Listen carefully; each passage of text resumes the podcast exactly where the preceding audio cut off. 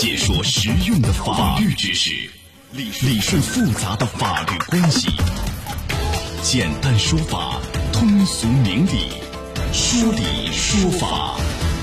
好，接下来进入到高爽说法的说理说法，我是主持人高爽，继续在直播室问候您。啊，一般遇到这个轻微的交通事故啊，正确处理方式大家很熟悉啊，首先报案，然后可以走保险等等。有一些车主呢，为了省事儿，哎，一些小的碰擦往往也就私了，这也没什么。但是呢，你看车祸以后，这个当事人已经私了了，哎，还被投诉说是肇事逃逸，这事儿就怪了，怎么一回事儿？来，今天我们来讲一讲。邀请到的嘉宾是左广红律师，左律师您好，主持人好，大家好，欢迎您做客节目。啊，九月十一号这一天啊，这个佘先生呢接到南京交警二大队民警约谈电话，原因是什么？说他被人投诉说是肇事逃逸，怎么一回事啊？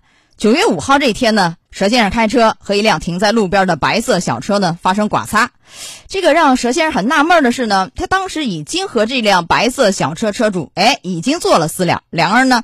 就赔偿已经达成共识，完了以后，这佘先生认为已经处理完了啊，双方也没留联系方式就走了。后来交警约谈的时候，这个佘先生和白色小车车主李先生同时到场，这两个人一见面，佘先生就傻眼了啊。他说：“这个李先生并不是当时和他私了的那个黑衣男子。”结果警方呢就调了监控，就发现，原来这个当时和佘先生私了的那个黑衣男子啊。其实是假冒的，根本就不是车主。来，我们首先问一下，这个黑衣男子是涉嫌什么样的一些违法犯罪？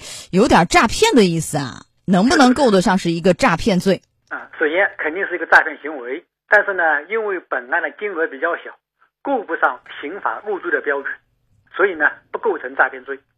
那这个刑事问题够不上，因为这个钱比较少，是吧？诈骗金额。呃，是这样，这个佘先生当时是赶着办事儿，所以就给了这个黑衣男子几百块啊，作为一个私了的费用，几百块而已，这个达不到一个诈骗罪的，就是起刑点六千吧？江苏是不是六千？呃，江苏这个呃，按照国家的规定是三千以上就已经是够入刑了啊。那咱江苏呢？多少？一样，江苏就起刑标准也是这样的，只不过在量刑的时候，对于过激的。也可以从轻或减轻处罚。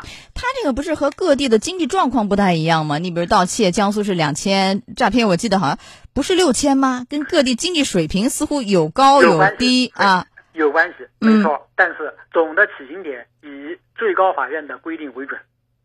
哎，那就是相对还要低三千就起刑，是这个意思。呃，所以够不上，按理说够不上是一个治安处罚，罚款和拘留吧？对，没错。啊，罚能罚多少？拘是拘几天？根据情节严重，处以五天到五天以上，五天到十天，十到十五天。罚款的话，一般来说五百以内。啊，但如果说这个男子不是第一回这么干，哎，不是第一回这个诈骗，之前也这样干啊，冒充这个车主和人去私了去诈骗，三次以上或多次以上，是不是就也够得上是一个诈骗的问题？还是一定要一定要金额总额啊？呃，这个一个是。根据他的行为，第二要根据总的金额要累计的。那多次指的是三次吗？三次以上，没错。三次以上，对啊。如果说三次以上，但总的金额没有达到三千，也可能会够得上诈骗，诈骗罪啊，也可能够得上。好。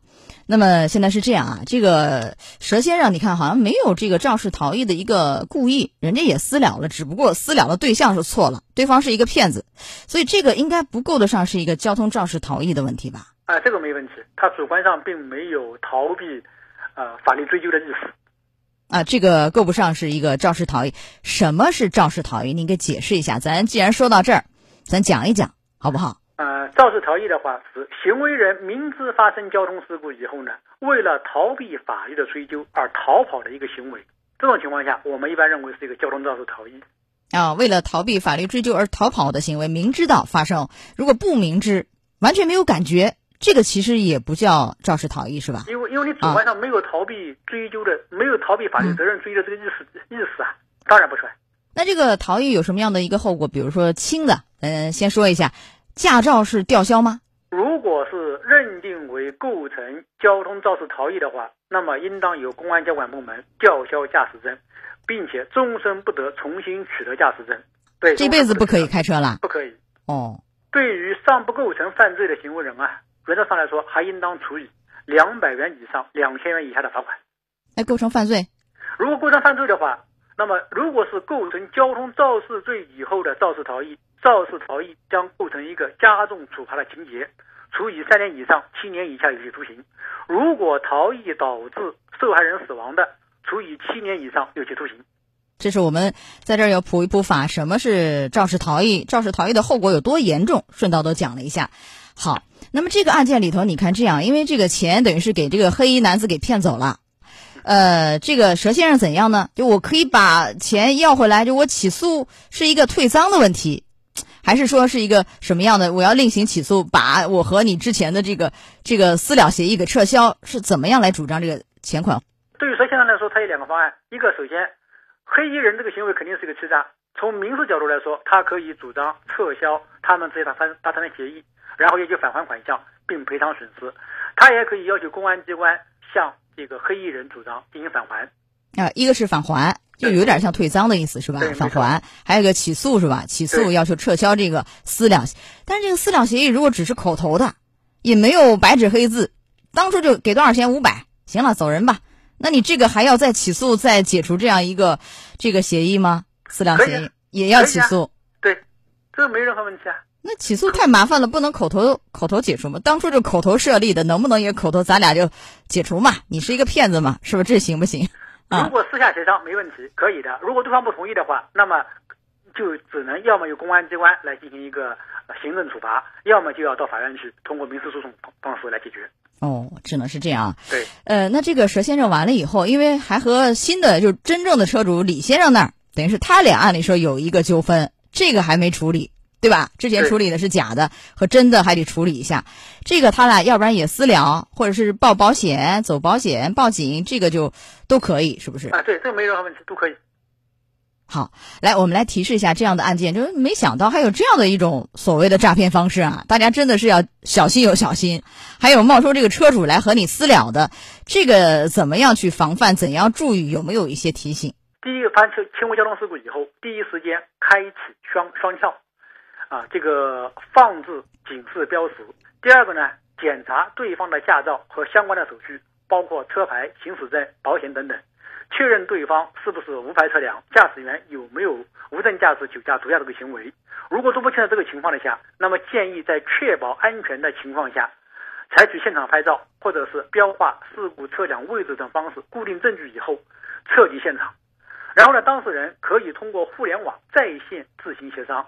那么如果对事实或成因有争议的，可以通过互联网申请公安机关交管部门，那么在线确定责任。当然也可以报警。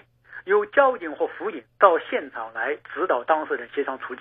总之一句话，尽可能的有书面的或者是网上进行协商进行处理。嗯，有几点啊，就是说有人员伤亡的，千万是不要私了。还有有一些三无没有驾照、没有保险的，有酒驾、毒驾、药驾等等的这些，一定是不要私了。或者是哪怕我撞坏了那个路边的什么护栏呐，这样的啊，这个其实毁坏公司财物，这也不是私了，就是了得了的，对吧？也是要第一时间要报案啊。对对对。呃，我再就这个案件再问一下，因为可能也有这样的一个问题，就比如说是啊，呃，两个人碰擦了，小事儿，问题不大，完了以后呢，也没有人员伤亡，私了嘛，私了以后。一方拿到钱，想想觉得不对，有点少啊！我就拿了五百，按理说你应该赔我一千块钱，然后我就我就报案，他逃逸，这样的问题怎么处理？是不是逃逸？当然也也觉得很冤，我已经跟你私了了，也赔了钱了，你现在又来告我是这个逃逸，那这个事儿是不是一个逃逸？不是逃逸的话，对方是不是一个诬告？又怎么处理？这个如果双方已经私了情况下，一方离开现场，那肯定不是逃逸，这没有任何问题的。如果对方。达成一个和解协议以后，又反过来诬告对方构成一个逃逸，这个行为本身就很恶劣。在民事上来说，构成侵权，侵害名誉权了吗？在行政上来说，这个行为应当受到自然处罚的。就是刑事问题够不上，什么诬告陷害罪，这个可能够不上，但是要罚款和拘留。对，没错。好，所以也给这样有这样想法的人啊，呃，提一个醒，最好呢双方协商好啊，然后以后拟一个书面的这个私了协议。搞不好，如果说没有心里没谱，最好是走正规的依法的这个维权的渠道，比如走保险呐、报案等等，相对会好一些啊。来到这儿结束我们的说理说法，稍事休息，马上进入到案件聚焦。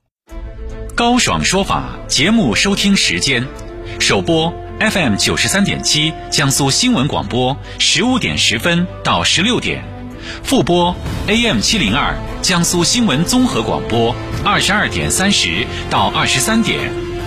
想咨询法律问题和主持人高爽互动，请下载大蓝鲸 APP 到高爽的朋友圈。